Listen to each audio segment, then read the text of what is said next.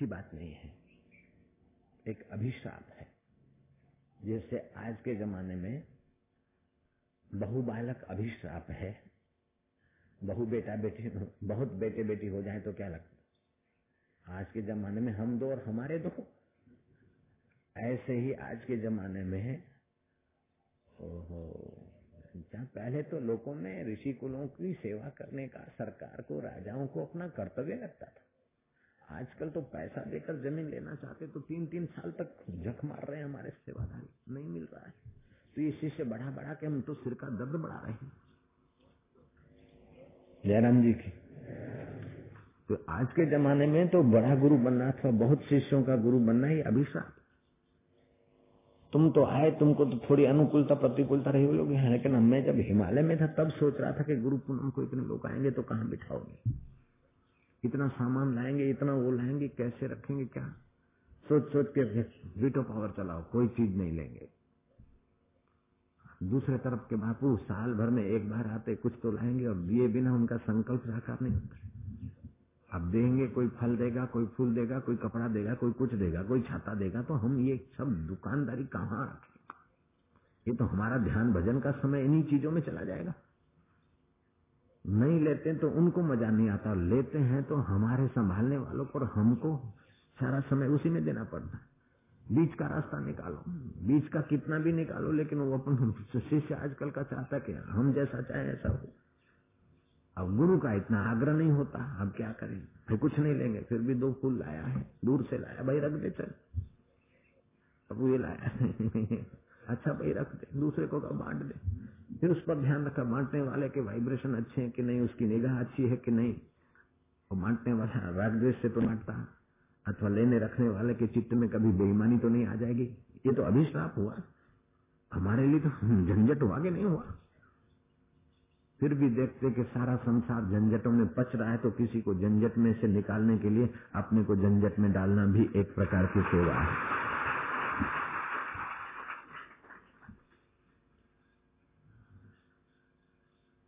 पुरोहित बनना, गुरु बनना, ये अभिशाप है। विवेकानंद बोलते थे कि परमात्मा का दर्शन करना तो आसान है, लेकिन परमात्मा तत्व का ज्ञान पाना कठिन है। लेकिन वो परमात्मा तत्व का कोई ज्ञान भी पा ले, साक्षात्कार कर ले, एकांत में जीवन गुजारे वो सरल है। लेकिन वो परमात्मा तत्व का साक्षात्कार करके अपने को नीचे लाए और हज़ारों आदमियों को साथ ले चलना, ये आचार्य का काम करना तो महा कठिन है। हे भगवान, दूसरा कोई विवेकानंद बनाता तो तुझे पता चलता, मुझे पता चल मुझे समझ सके, ऐसा कोई दूसरा एक व्यक्ति तो बनाता।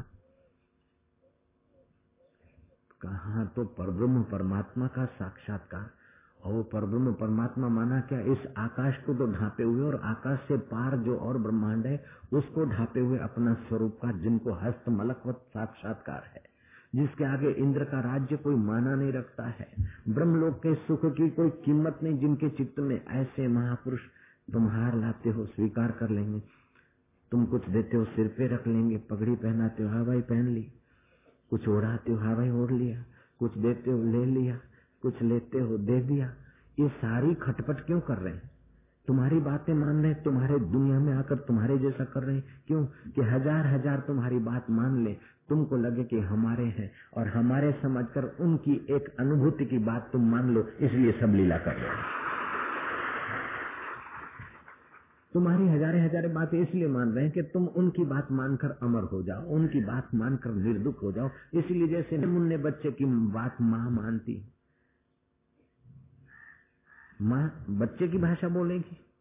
ले बेटा, मम खा ले ले आई पी ले माँ जानती, आई मीन्स पानी होना चाहिए। लेकिन वो आई बोलता, बेटा, आई पिएगा। नन्हे मुन्ने को लेके चलना है तो पिता को अपनी स्पीड छोड़नी पड़ती है। उसकी स्पीड से चलना पड़ता है। अपनी लंबाई छोड़नी पड़ती है। उसकी उसकी नाठापनी के अनुसार झुक के चलना पड़ता है। ऐसे वो एक दो बेटा और यहाँ लाखों लाखों बेटे बेटियाँ हैं और उनको ले चलना कितना कठिन होगा।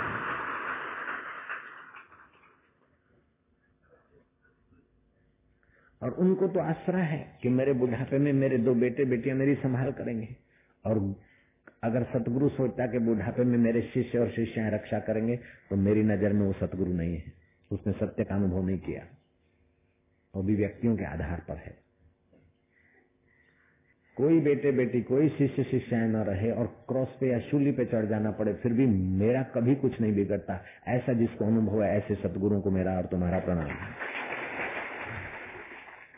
दुनिया के सब लोग मिलकर ब्रह्मवेता को मदद नहीं कर सकते। साक्षात्कारी पुरुष को मदद नहीं कर सकते। उसके शरीर की सेवा कर सकते, उसके दैवी कार्य में भागीदार होकर वो अपना और देश का या समाज का मदद का कार्य कर सकते। लेकिन वो जहाँ बैठे हैं महापुरुष ब्रह्म में। उस ब्रह्म परमात्मा में जिनकी स्थिति है, उनको हम लोग मिलकर सब मदद नहीं कर सकते। उनकी निगाह मात्र से, हाजिरी मात्र से, उनके अस्तित्व मात्र से करोड़ों करोड़ों को मदद मिलती रहेगी। जैसे दुनिया के सब दिए मिलकर सूरज को मदद नहीं कर सकते। दुनिया के सब फूल मिलकर सूरज को मदद नहीं कर सकते। लेकिन सूरज के होने से फूल खिले।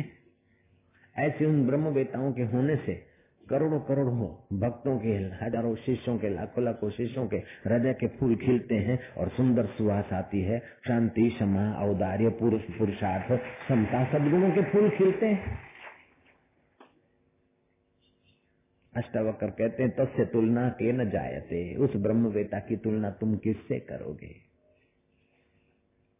स अमृतो भवती, वह अमृतमय है अपने ब्रह्म स्वभाव में।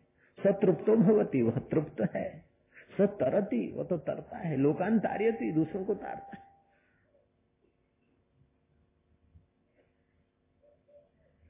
ऐसे लोगों को भी न जानने वालों, लोगों ने अपने इच्छा के अनुसार चलाना चाहा और वे महापुरुष चले। रामकृष्ण परमहंस के पास आया कोई पुराना आदमी। अरे, क्यों रे रामकृष्ण? अब कहा तो विवेकानंद उनकी चरण धूली सिर पे रख रहा है और वो कहा देहाती आया। क्यों रे रामकृष्ण, कैसा? बोले, ठीक है। अच्छा जरा हुक्का बुक्का तो बना। और रामकृष्ण ने हुक्का बनाया और उस देहाती ने गुड़गुड़ की है क्योंकि रामकृष्ण जानते मेरा अनुभव क्या है। लेकिन वो तो नहीं जानता कि रामकृष्ण कहा है। इसलिए उसके हाँ में हाँ और उसको संतोष के लिए रामकृष्ण हुक्का भर के दे रहे हैं और वो पीता है। शाबाश दोस्त।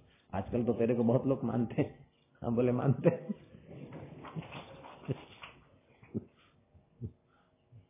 बोल, बता, यार हाल चाल क्या बोले अच्छा है। अच्छा तो मैं आया, अब जाऊँ? बोले हाँ पधारना फिर आप ही का घर है। ऐसे कोई आ जाते, आना बाबा, आपका घर। मैं जानता हूँ, उनका घर भी नहीं, मेरा घर भी नहीं। ये मैं जानता हूँ। ये आश्रम मेरा घर भी नहीं, उनका घर भी नहीं, ये भी जानता हूँ। फिर भी बोलता हूँ, भाई, आइए, आपका घर जयराम जी की, मैं जानता हूँ, ये मेरा आश्रम भी नहीं, आपका भी नहीं है। फिर भी बोलता हूँ, आप ही लोगों का आश्रम है, आइए। सरासर झूठ है, लेकिन झूठे जगत में रहकर ये झूठ बोलते भी भीतर के सत्य को छू कर रहे ताकि झूठ गहरी न उतरे। जयराम जी की। स्वार्थ के लिए झूठ न बोले और परमार्थ के लिए भी जल्दी झूठ न बोले और झूठ बोलकर कह दें ये झूठ है।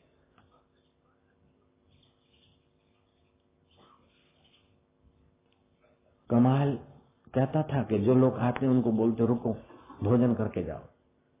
एक तो ताना बुनी कम करते हैं, कमाई कम है, खर्च ज़्यादा है, और जो आते हैं सत्संगी, उनको बोलते भोजन करके जाओ। अब तो उधार भी नहीं मिल रहा है। पैसे कहाँ से चुकाएँगे? लोग उधारा नहीं दे रहे ज़्यादा भाव लेकर लिख रहे हैं, पैसे फिर भी नहीं दे रहे हैं। ऐसी क्रेडिट हो गई है तुम्हारी, हमारी। इसलिए जो सत्संगी आते हैं, जल्दी से कथा पूरी करो ताकि रसोड़े पर लोड न पड़े। किसी को बोलना मत, भोजन करके जाना। बोले, ये मैं वचन नहीं देता हूँ। उस समय जो होगा सहज स्वभाव। दूसरे सत्संग पूरा हुआ, ग्यारह बज गए, साढ़े ग्यारह बजे। लोग प्रणाम करके जाना चाहते, बोले, पागल हुए हो, धुआँ देखो? रसोई घर का खुशबू देखो, कढ़ी की। भोजन तैयार हो रहा, तुम जा रहे हो। बैठो बैठो। भोजन करा दिया। कमाल नाराज़ हो गया। बोले, अगर आपका ऐसा ही सिलसिला रहा तो फिर चोरी के सिवा और कोई चारा नहीं है। बोले, चोरी करके भी सत्संगियों की सेवा करने का मौका मिलता तो पागल पहले क्यों नहीं बताया? भगवान के रास्ते जाने वालों की चोरी करके भी सेवा का मौका मिलता है। उनका पेट भर के हृदय भरने का अवसर मिलता है तो बताया क्यों नहीं? तो बोले, चोरी करोगे? बोले हाँ चले रात हुई, उठाया। बोले, चलो, या तो आज से वचन दो कि नहीं कहेंगे लो जिमो। और या तो फिर आज से अभी चोरी करना शुरू करो। बोले, चलो, चले। चलते चलते आधे रास्ते पे कमाल कहता कि मैं अभी भी वापस चल सकता हूँ, अगर आप कल कहें। बोले, जब उठे हैं, जगे हैं, आधे तक आ गए तो वापस चलने का मतलब क्या? चलो, कर ले। और पहले के जमाने में गारे मिट्टी से मकान बनाए जाते थे। तो सेंध लगाना आसान पड़ता था। आगे दुकान और पीछे मकान और पास में गोदाम। गए जहाँ से सीधा लाते थे, बड़ा गांधी था।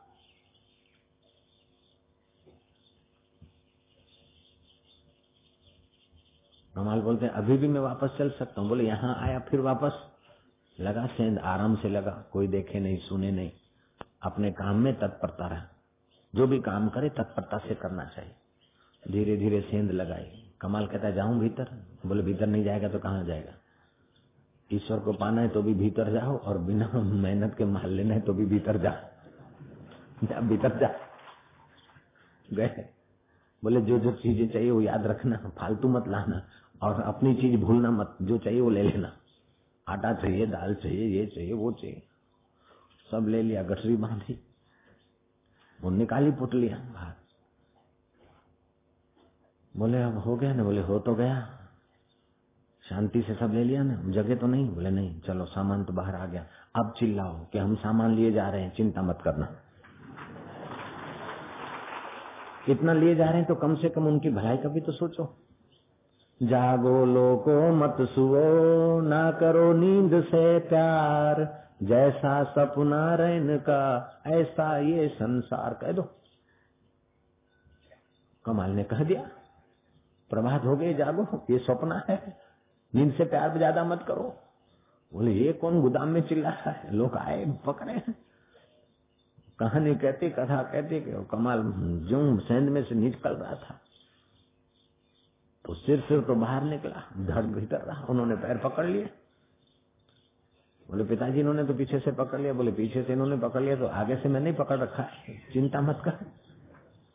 चेहरा होगा तभी तो पहचानेंगे, मैं तेरा सिर लिए जा रहा हूँ।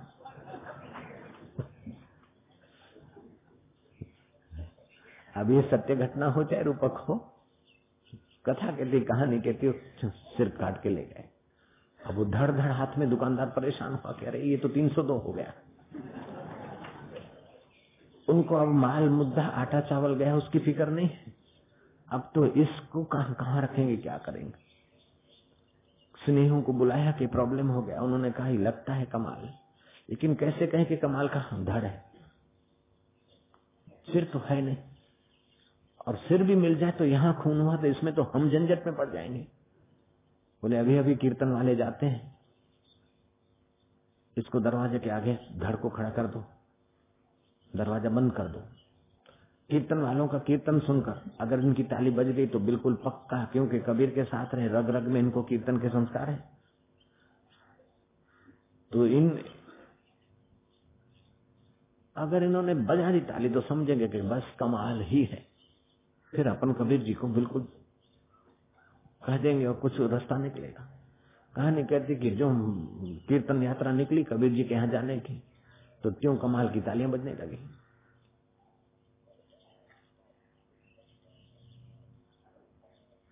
साइंस कदाच कभी कभार ना कह दे इस बात की, लेकिन तुम प्रैक्टिकल देखो, प्रकृति में तो बहुत कुछ संभव है। मकोड़े चौमासे में बहुत निकलते और आपस में लड़ते तो मकोड़े क्या करते, एक दूसरे को पकड़ते। कई मकोड़ों को मैंने देखा कि उनका आधा हिस्सा कट जाता, फिर भी जीते रहते। जयराम जी की। वो चिपकली, उसकी पूंछ कट जाती है ना, वो भी पूंछ भी छटपट होती रहती। मेढक है, मेढक को तुम लेकर मरा हुआ मेढक अथवा मेढक मार के उसके सौ कण बना दो, और बरसात पड़ेगी तो सौ मेढक बन जाएँगे। मेढक मेढक को मार के उसके टुकड़े टुकड़े कर दो, सौ टुकड़े कर दो, पाँच सौ टुकड़े कर दो, और वृष्टि हुई तो वो पाँच सौ मेढक हो सकते हैं। तो महाराज, ये तो पूरा शरीर वही है। संस्कार पड़े और फिर ताल बजा कबीर के पास गए, मेहरबानी करो, माल मुद्दा जो आप ले गए, वो ले गए, कम से कम इस बेटे को इस लोट को ले जाओ। बोले, क्या बात है? बोले, महाराज, हम फंस जाएँगे। बोले, नहीं, हम तो बंधन काटने का धंधा करते, फंसाने का नहीं करते। कबीर ने सिर लगा दिया कमाल के धड़ पर। सूक्ष्म शरीर तो वहीं रहा होगा। छिटक गया अपना वीटो पावर का शक्ति। कमाल ठीक हो गया, ऐसी कथा कहानी है। लेकिन इस कहानी से इतना है कि कभी शाहूकार भी है और चोर भी है। जैसे विरुद्ध धर्म भगवान में रहते हैं, ऐसे ब्रह्मवेता में विरुद्ध धर्म रहते हैं। जो अच्छा आदमी है, वो बुरा है, बुरा नहीं होता। और जो बुरा है, वो अच्छा नहीं होता। ऐसी हमारी मान्यता है। जब रात है तो रात है, दिन है तो दिन है। लेकिन यहाँ तो दिन और रात परमात्मा में है। ऐसे ही अच्छे लोग भी परमात्मा की सृष्टि में और बुरे लोग भी परमात्मा की सृष्टि में है। ऐसे अच्छे संस्कार भी आपके चित्त में है बुरे संस्कार भी आपके चित्त में है। और दोनों को वो चैतन्य देख रहा है। शिव जी के यहाँ गणपति जी भी है, कार्तिक भी है, योगेश्वर भी है, लेकिन भूत पेशाच और डाकिनिया भी है। और एक बार शिव जी की पार्वती को उठाकर ले गई थी वो डाकिनी शाकिनिया। और पार्वती का पुलाव बनाकर आपस में जलसा किया और थोड़ा पुलाव रख दिया शिव जी के लिए।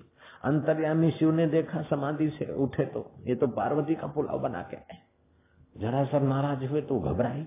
अलम्बुषा ने आ करके पार्वती की नासिका निकाली, किसी ने ऐ करके पार्वती का आँख निकाली, किसी ने कान निकाला, किसी ने कुछ निकाला अपनी योग शक्ति से और फिर पार्वती सेट करके बिहा करा दिया। ऐसा भी कथा थी योग वशिष्ठ में। भारतीय संस्कृति के कितने कितने आविष्कार हैं, कितना कितना लंबा योग शक्ति है, उसका वर्णन करना असंभव प्रतिस्मृति विद्या के बल से वेद व्यास जी ने मरे हुए कौरवों को और पांडव पक्ष के योद्धाओं को और करण को गंगा जी में जाकर नहाए और आह्वान किया और सबको बुलाया। बातें करवाई। ये प्रतिस्मृति विद्या है योग की। चाक्षुषी विद्या से कई विद्याएँ हैं। उन विद्याओं में सफल होने के लिए भी एकाग्रता चाहिए। जरा जरा बात में तुम जुलसते रहेंगे, जरा जरा बात में दुखी होते रहेंगे, जरा जरा बात में आकर्षित होते रहेंगे। तो ये विद्याएँ तुम पाओ अथवा मैं तुमको बताऊँगा, मैं जानता ही नहीं तो बताऊँगा क्या। लेकिन इस विद्याओं के बाद ये सारी विद्या मैं तुमको दे दू या मैं सीख लू। फिर भी जो ब्रह्म विद्या का अनुभव है, उसके आगे ये सारी विद्याएँ खिलौने हैं। तो मुझे गुरु ने ब्रह्म विद्या सिखाई, मैं ब्रह्म विद्या सीखा हूँ और मैं तुम्हें ब्रह्म विद्या सिखाने में उत्साही हूँ। तो ब्रह्म विद्या सीखनी है तो बार बार अपने ब्रह्म स्वभाव में आओ। ब्रह्म को दुख के समय दुख नहीं होता, आत्मा को। सुख के समय सुख नहीं होता। जब सुख होता है तो मन को होता है। दुख होता है तो मन को होता है। राग द्वेष होता है, बुद्धि को होता है। भूख और प्यास लगती है तो प्राणों को लगती है। काला और गोरा होता है तो तुम्हारा चमड़ा होता है। मोटा और पतला होता है तो तुम्हारा मांस और लंबा और नाटा होता है तो तुम्हारी हड्डियों का ढांचा है। तुम इनसे पृथक हो, यह ब्रह्म विद्या है। मुझे तो ये बड़ी आसान लगती है और तुम्हारे को अनुकूल हो जाएगी। हनुमान जी के पास अष्ट सिद्धियाँ हैं। उसके आगे, अभी थोड़े दिन पहले मैं ऋषि के सायन को भेजा था, इंदौर के आश्रम में रहा। वहाँ कोई ऐसा आदमी मिला, कोई भगत। उसने नारायण को यूँ हाथ घुमाकर, हाथ में, हवा में हाथ घुमाकर गणपति की मूर्ति दे दी। फिर हवा में हाथ घुमा के उसने मिश्री दे दी। फिर हाथ घुमा के धागे दे दिए। वर्ल्ड पार्लियामेंट में भी एक आदमी मिले थे ऐसे, मेरे को, नारायण को। यूँ घुमा के हाथ आकाश में, रुद्राक्ष का मनका दे दिया, किसी को यूँ माला दे दी। तो मैंने नारायण को बताया कि बेटा, इनसे प्रभावित होने की ज़रूरत नहीं है। शास्त्र में तीन प्रकार के सिद्धों की महिमा आती है। एक भक्ति सिद्ध दूसरे योग सिद्ध और तीसरे ज्ञान सिद्ध। जैसे मीरा है नामदेव है ये भक्ति सिद्ध थे। विश्व को अमृत हो, बना लेते थे लेकिन भगवत भाव में आकर हो जाता था। ज्ञानेश्वर महाराज और एकनाथ महाराज या और कुछ महाराजों के जीवन में देखा तो वे सिद्ध थे। सिद्धियाँ लेकर ज्ञानेश्वर जन्मे थे, कुएँ में गए और करमंडल भर के आ गए, बिना रस्से रसी के। ये योग सिद्धि है। कुछ ज्ञान सिद्ध महापुरुष हैं, जैसे अष्टावकर है, जनक को संकल्प करके जरा सा उपदेश दिया और जनक को ज्ञान हो गया। इन सिद्धों की तो महिमा आती है, लेकिन गणपति निकाल के दे दिया भभूत निकाल के दे दिया, धागा निकाल के दे दिया, ऐसे सिद्धों की महिमा किसी शास्त्र में मैंने नहीं पढ़ी बेटा। ये बहुत छोटी चीज़ें हैं। अपनी अपनी जगह पर हम, हमारा किसी से विरोध नहीं है। किसी भी मज़हब से, किसी व्यक्ति से, किसी पार्टी से। सच पूछो तो मेरा सांप से भी विरोध नहीं। अगर सांप आ जाता है तो मेरे दिल में उसके लिए नफरत नहीं आती। मैं जानता हूँ, सृष्टिकर्ता की लीला है और सांप के रूप में मेरा ही स्वरूप है। कई बार इधर भी देखा लोगों ने, मैंने सांप को हाथ घुमाया। हो बड़ा विषधर बड़ा प्यारा हो गया। उसको यहाँ लेकर हाथ पर कंधे पर लेके घूमा मैं। और फिर वो बढ़ते चढ़ाया पूछ खींची, हर मैं ये मदारियों का ये टूणा फूणा या मंत्र या सांप के मुँह की थैली निकालना, ये सब धंधा नहीं जानता हूँ। सांप को वश करने का मंत्र नहीं जानता हूँ, फिर भी बड़ा मंत्र मेरे पास है। वशीकरण मंत्र प्रेम को। गुफा में मैं सांपों के साथ रहा हूँ। मेरी गुफा में सांप घुस जाते थे। एक बार तो सांप के ऊपर मेरा पैर पड़ गया, शाम को गुफा के पास टहलता था। उस सांप ने काटा नहीं, दोबारा वो गुफा में आया, फिर भी बेचारे ने काटा नहीं। नहीं तो भला बड़े वैर लेने वाले थे। तो मेरा किसी पार्टी से, किसी व्यक्ति से, किसी समाज से, किसी संप्रदाय से, मैं सच बोलता हूँ कि मेरे को गाली देने वाले के प्रति भी मेरे चित्त में द्वेष नहीं रहता। जयराम जी, नफरत नहीं रहती। और भगवान करे कि मेरा ये स्वभाव और निष्ठा और अधिक बढ़े। मुझे तो युधिष्ठर महाराज आदर्श लगते हैं। युधिष्ठर महाराज दुर्योधन को दुर्योधन नहीं कहते सूर्योधन बोलते अपना हृदय खराब नहीं करते। मैं ये बात इसलिए बता रहा हूँ कि आप भी किसी के प्रति अपने चित्त में द्वेष मत रखना। उसका मतलब ये नहीं कि आप बुद्ध होके आपकी कोई निंदा करता है आपको कोई नुकसान पहुंचाता है। बाबा जी ने कहा द्वेष मत रखना ही, ही करते रहना। नहीं व्यवहार में सावधान ज़रूर रहना चित्त में द्वेष मत रखना। मेरे को एक एक बात रिफाइन करके कहनी पड़ती, कहीं तुम धोखा न खा जाओ। गुरु जी ने कहा है। गुरु जी ने कहा है। गुरु जी ने कहा है।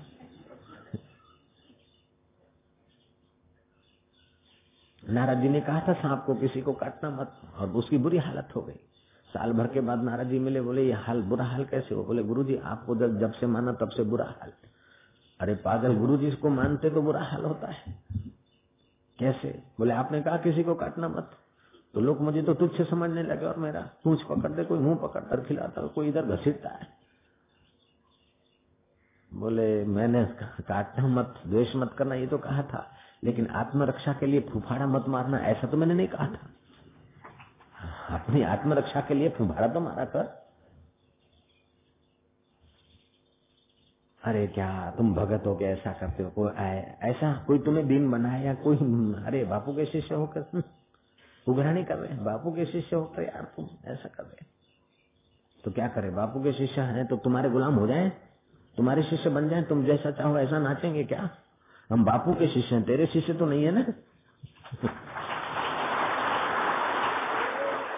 तू जैसा कहेगा, ऐसा हम नाचने लग जाएँगे क्या? जयराम जी की तो अपना स्वभाव और समझ बदलने को अगर आप राज़ी हैं तो दीक्षा ले सकते हैं। नहीं तो अभी भी बड़े आनंद के साथ जा सकते हैं। और मुझे उतना ही आनंद रहेगा जितना आप दीक्षित होंगे, उतना ही आनंद आप अदीक्षित होंगे, रहें और मेरे को जाकर गालियाँ देंगे, फिर भी मेरे आनंद में कमी होने वाली नहीं। राम तीर्थ का निकट का शिष्य। राम तीर्थ प्रदेश में गए, कुछ ज़्यादा समय तो वो बहिर्मुख हो गया, कुसंग मिल गया, गुरु का सत्संग छूट गया। तो संन्यास लिया था, सन्यास के कपड़े उतार दिए उस मूर्ख ने। पैंट, शर्ट पहनने लगा और वस्तु, व्यक्ति और परिस्थिति की गुलामी के रास्ते पर चल पड़ा। रामतीर्थ वापस आए, लोगों ने कहा, तुम्हारा ये निकट का पट शिष्य, सन्यासी। गुरु जी बड़ा अनर्थ हो गया, इसको सुधारो। आपकी इज़्ज़त का सवाल है। आपका ये शिष्य सन्यास के कपड़े उतार कर पैंट शर्ट पहन रहा है, सिगरेट पी रहा है, घूम रहा है, होटलों में खा रहा है। अब ये तो बड़ी आपी हो गई, बड़ी मुसीबत हो गई। लोग क्या कह रहे हैं? हमारे तो कान फूट जाते हैं। राम तीर्थ मुस्कुरा है बोले, उसके मन में इच्छा थी तो मेरे पास आया। मैंने दीक्षा दी और संन्यास दिया। अब उसके मन में वो अच्छा लगा तो वो जाए, राम राम तीर्थ अपने आप में मस्त है। मैं कोई गडरिया नहीं कि एक एक घेटे और बकरे के पीछे घूमता रहूँगा।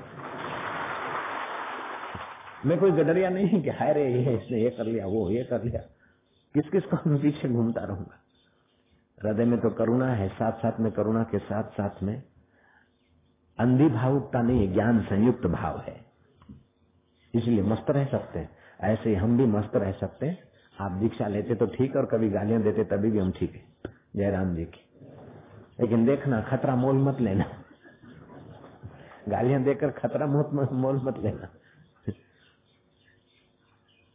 शास्त्र तो यहाँ तक कहते हैं कि तुम जिस गुरु से लाभविंत हुए हो, और दस साल चले, और उस गुरु के प्रति तुम्हारी अश्रद्धा हो गई, या किसी कारण से तुम्हारी गांठ बंद गई तो तुम वहीं पहुँच जाओगे जहाँ से चले थे। कबीर जी कहते हैं, कबीरा वो नर अंध है। हरि को कहते और, गुरु को कहते और। हरि रूठे, गुरु ठौर है, गुरु रूठे नहीं ठौर। यह तन विष की बैलरी, गुरु अमृत की खान सिर दीजिए, सतगुरु मिले तो भी सस्ता जान। मुझे कई जन्मों में कई पिता मिले, कई पत्नियाँ मिली, कई पति मिले। मैं जब स्त्री शरीर में रहा हूँगा तो पत्नी मिली होगी, पति मिले होंगे, मित्र मिले होंगे, निंदक मिले होंगे, प्रशंसक मिले होंगे। करोड़ों करोड़ों अरबों अरबों मुझे मिले, लेकिन जब सतगुरु मिला तो ऐसा मिला कि कुछ परवाह नहीं, कोई ज़रूरत नहीं, कोई भय नहीं। जीने की इच्छा नहीं, मरने का डर नहीं वाहवाई की आसक्ति नहीं और निंदा की परवाह नहीं। कितना सुंदर जीवन है। ये दिया सुंदर जीवन किसने? सतगुरु के ज्ञान ने, सतगुरु की सीख ने। जहाँ सुंदर ही सुंदर है, मधुर ही मधुर है, मंगल ही मंगल है, ऐसा आत्मा में स्थिति करना हो तो दीक्षा लीजिएगा, नहीं तो अभी भी आप स्वतंत्र हैं। और दीक्षा लेने के बाद परतंत्र नहीं होंगे, वहाँ तो परम स्वतंत्रता की यात्रा होगी। नारायण नारायण। निगुरे लोग का जीवन परतंत्र है। दो प्रकार के लोग होते एक आस्तिक, दूसरे नास्तिक। एक सगुरे, दूसरे मन माना मौज लेने वाले। नास्तिक आदमी सौ सौ वस्तु सौ सौ व्यक्ति सौ सौ परिस्थितियों से सुख माँगता फिरता है और आस्तिक एक ही से सुख चाहता है, जो सुख स्वरूप आत्मा है, परमात्मा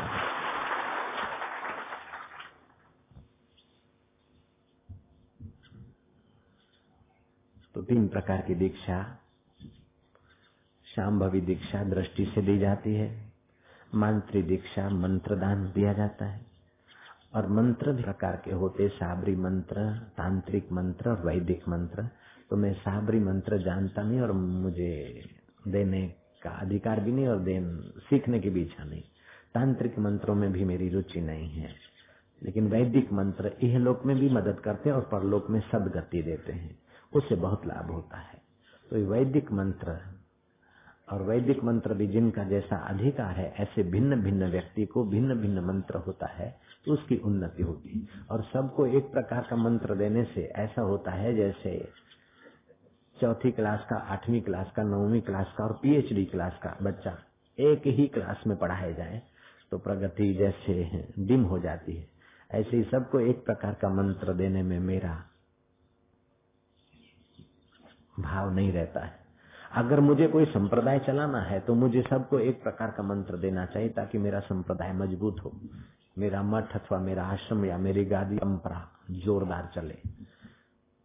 मुझे अपना संप्रदाय नहीं चलाना है, मुझे अपना मठ की फ़िक्र नहीं, मुझे तुम्हारे हृदय की उन्नति देखकर आनंद आता है। दो प्रकार के महापुरुष होते हैं, दोनों के प्रति मेरा प्रेम है, आदर है, प्रणाम है। एक वे होते हैं जो लोक संत होते हैं, और दूसरे वे महापुरुष होते हैं जो संप्रदाय के संत होते हैं, गद्दी परंपरा तो अगर मैं भी गद्दी परंपरा पर बैठता तो मुझे भी वही करना पड़ता है जो हमारी परंपरा का कोई एक मंत्र होता तो वही देता। मेरे गुरु जी भी ऐसा नहीं करते। तो लोक संत, जैसे नानक जी लोक संत हैं, कबीर जी लोक संत हैं। अगर मैं शैव हूँ तो सबको ओम नमो शिवाही मंत्र देता। अगर मैं वैष्णव हूँ तो सबको ओम नमो भगवते वासुदेवा दूँगा। अगर मैं गायत्री का उपासक हूँ तो सबको भूर भूर्भुव वाला मंत्र दूँगा। अगर मैं गणपत्य हूँ तो ओम गणा नाम का गणपति का दूँगा। तो ये हो गया मेरा अपने संप्रदाय के घेरावे में ही सबको लाना या रखना। नारद जी ऐसे नहीं करते थे। नारद जी ने वालिया लुटारा को मरा मरा मंत्र दिया। और ध्रुव को नारद जी ने ओम नमो भगवते वासुदेवाय मंत्र दिया। और राजाओं को नारद जी ने दिया, नमः तस्य या देवी सर्वभूतेषु शक्ति रूपेण संस्थिता, नमः तस्य नमः तस्य। वालिया को राम राम भी नहीं दिया मर्रा मर्रा मर्रा रा लंबा म छोटा ताकि मूलाधार केंद्र पर चोट हो। वो कामी है, क्रोधी है, कुटिल है, जटिल है। तो काम, क्रोध, भय, कुटिलता जिस केंद्र में रहती, वहीं चोट करो, अच्छाई की ताकि वो बदले। के केंद्रों की यात्रा होते होते बाल्य में से वाल्मीकि ऋषि हो गए।